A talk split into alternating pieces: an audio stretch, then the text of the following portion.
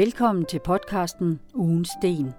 En gang om ugen igennem et år kaster vi en lille sten ind i dit liv med en god historie fortalt af den samme mand.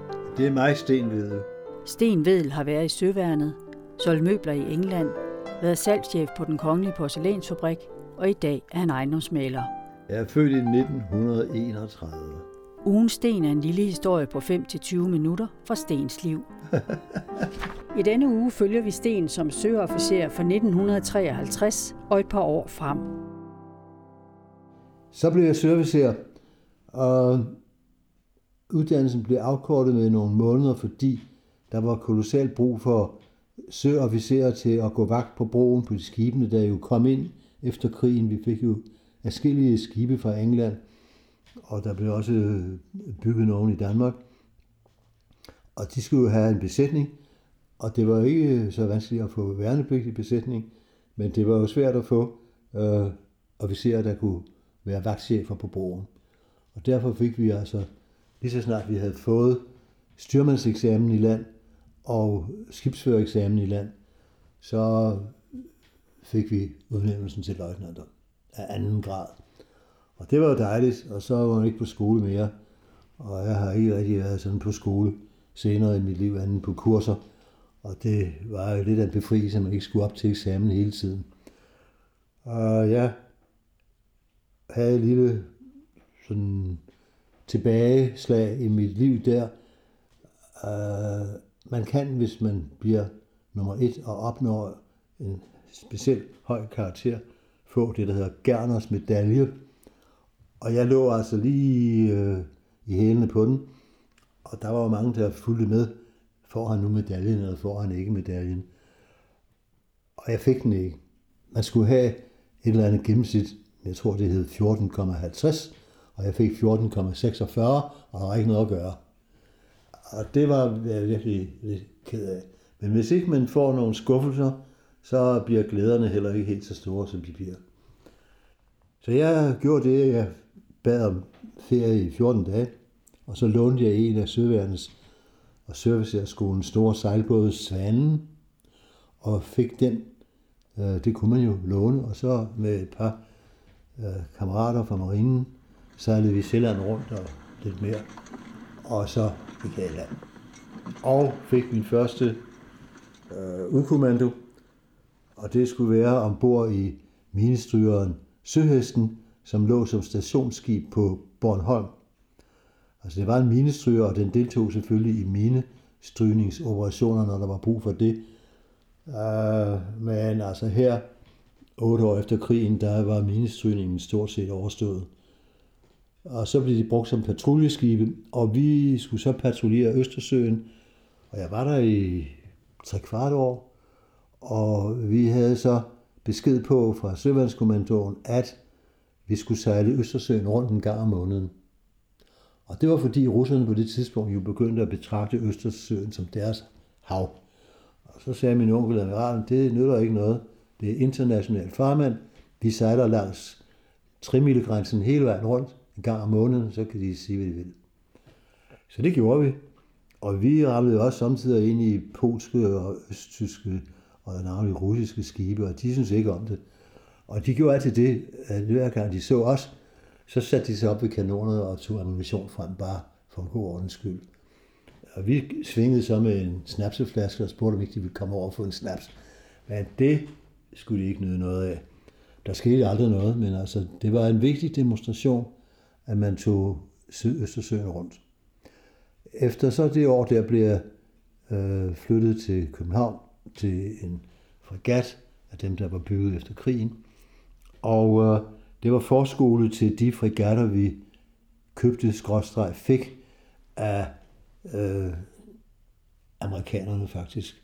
Uh, og det var ikke kun for vores blå øjnes skyld, det var selvfølgelig for at styrke NATO, og den manglede jo lidt oppe i vores ende af i regionen. Og så var det også for at øh, imødegå den store arbejdsløshed, der var på de italienske skibsværfter. Og det var jo grobunden for øh, en meget stærk kommunistisk bevægelse i Italien i de år. Om øh, dette skibsbygningsprogram betød noget voldsomt politisk, ved jeg ikke, men der blev bygget i alt to krydser og otte fregatter. Vi fik fire fregatter, hollænderne fik fire fregatter, og italienerne beholdt de to store skibe. Og det var meget små skibe, og de var også stort set velfungerende, men der var altså visse ting, som vi måtte øh, grine lidt af. For eksempel var der ombord øh, jo sådan nogle borer, man kunne sidde og spise ved.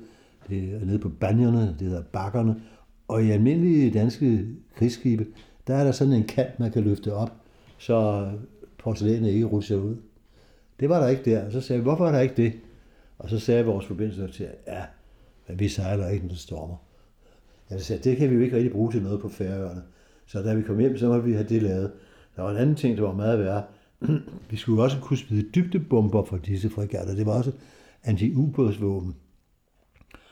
Og så smider man altså som regel seks dybdebomber i et mønster. Man sejler, og så smider man en, så smider man to, så smider man to, så smider man en, og så synker de ned, og så eksploderer de, og så får man muligvis fat i ubåden.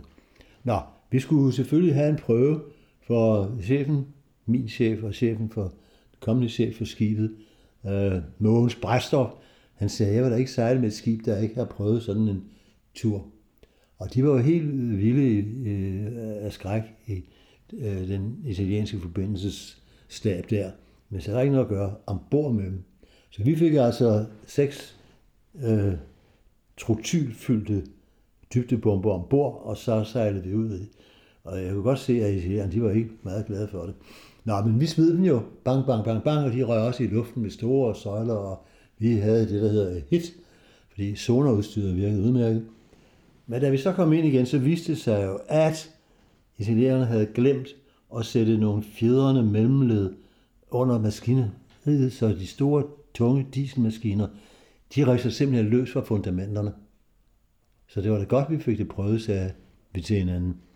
Det blev så lavet, da vi kom hjem, og vi sagde jo pænt tak for den store gave, det var at få de skibe, og, og de par millioner, det kostede at, at sikre dem, det måtte jo så bevilges fra dansk side. Uh, da vi så var færdige med det, så sejlede vi hjem med, med fregatterne, og jeg sejlede så videre som næstkommanderende i nogle måneder, uh, til vi kom hen på efteråret, sommeren 56, og der var jeg så blevet udpeget som øh, det, der skulle sendes over til England for at gå på et kommunikationskursus på det, der hedder A Stone Frigate. Det er altså et hus, men det hedder HMS et eller andet. Det her, det hed HMS Mercury. Uh, His Majesty's og Her Majesty's Ship Mercury. Og det var jo en stor ære og øh, fornøjelse, og jeg blev så sendt over sammen med min gode ven Per Tørslev, øh, som jeg havde kendt i hele tiden på skolen. Og vi kom så ind der på et øh, såkaldt øh, NATO and Commonwealth team, eller hold. Og der var vi altså servicerer fra Norge, fra Belgien, fra Danmark, fra Tyrkiet, og fra Tyskland. Han var den første tysker, der kom i uniform til England efter krigen. Hans Femberg. Og han var nu en flink fyr. Men han, var, han led helt givet af posttraumatisk stresssyndrom fra sine oplevelser under krigen. Han har været ubådsmand. Men han øh, klarede sig igennem kurset, og det gjorde vi to danskere jo også. Men øh, der skete jo også andet. Det var der, Suezkrisen brød ud. Vi var lige kommet til England. Per Tørslev og jeg havde lige købt en bil. Og vi havde købt en stor engelsk bil. Jeg kan ikke huske, hvad nummer, men det var vist en stor årstid. Og den kostede 50 pund. Og vi var jo øh, meget frie. Vi kunne køre i bil, vi kunne køre til London og besøge familie og venner, og så kom altså Suezkrisen. Og samtidig med Suezkrisen kom Ungarskrisen. Og der var altså politisk uro rundt om i Europa, og vi fik øh, øh, hvad kan vi sige, øh, mødeordre. Altså vi var på to timers varsel i England, For tænk, hvis der nu blev noget, og det var der jo mange, der troede, at det jo gik helt galt i 1956.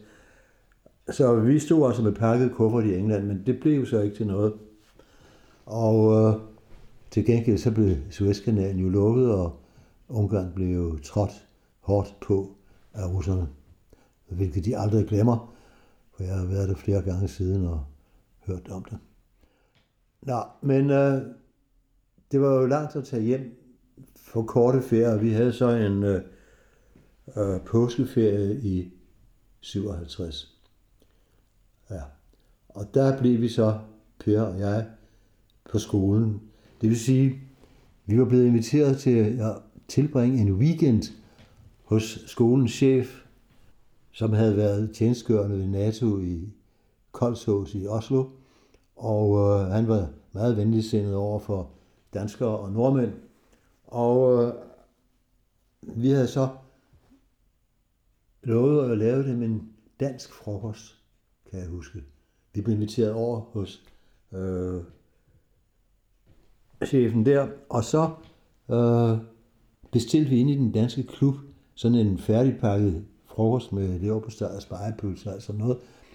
Og den skulle så komme til den lokale station, øh, og den kom jo ikke. Og der stod jo Per og jeg og rådvilde. Men det var jo ikke rådvilde, vi var jo søløjtnanter, og vi var jo friske. Så vi tog en tur ned til Portsmouth og gik alle delikatessebutikkerne igennem og fandt, hvad der var. Det er ikke, fordi der var så meget, men vi fik altså lavet en tilsyneladende autentisk dansk frokost. Og øhm, den blev en stor succes, for de havde jo inviteret gæster på os. Og øh, øh, der var så chefen og hans kone, øh, og deres datter, som var i den giftefærdige alder og var meget sød. Og de inviterede os så til at bruge en weekend i påsken hos dem. De havde så et country house nede i, i Dorset. Og Per sagde nej, han ville noget andet. Men jeg sagde ja, og jeg trillede derned. Det var, mens, ja, det var da vi havde fået bilen igen.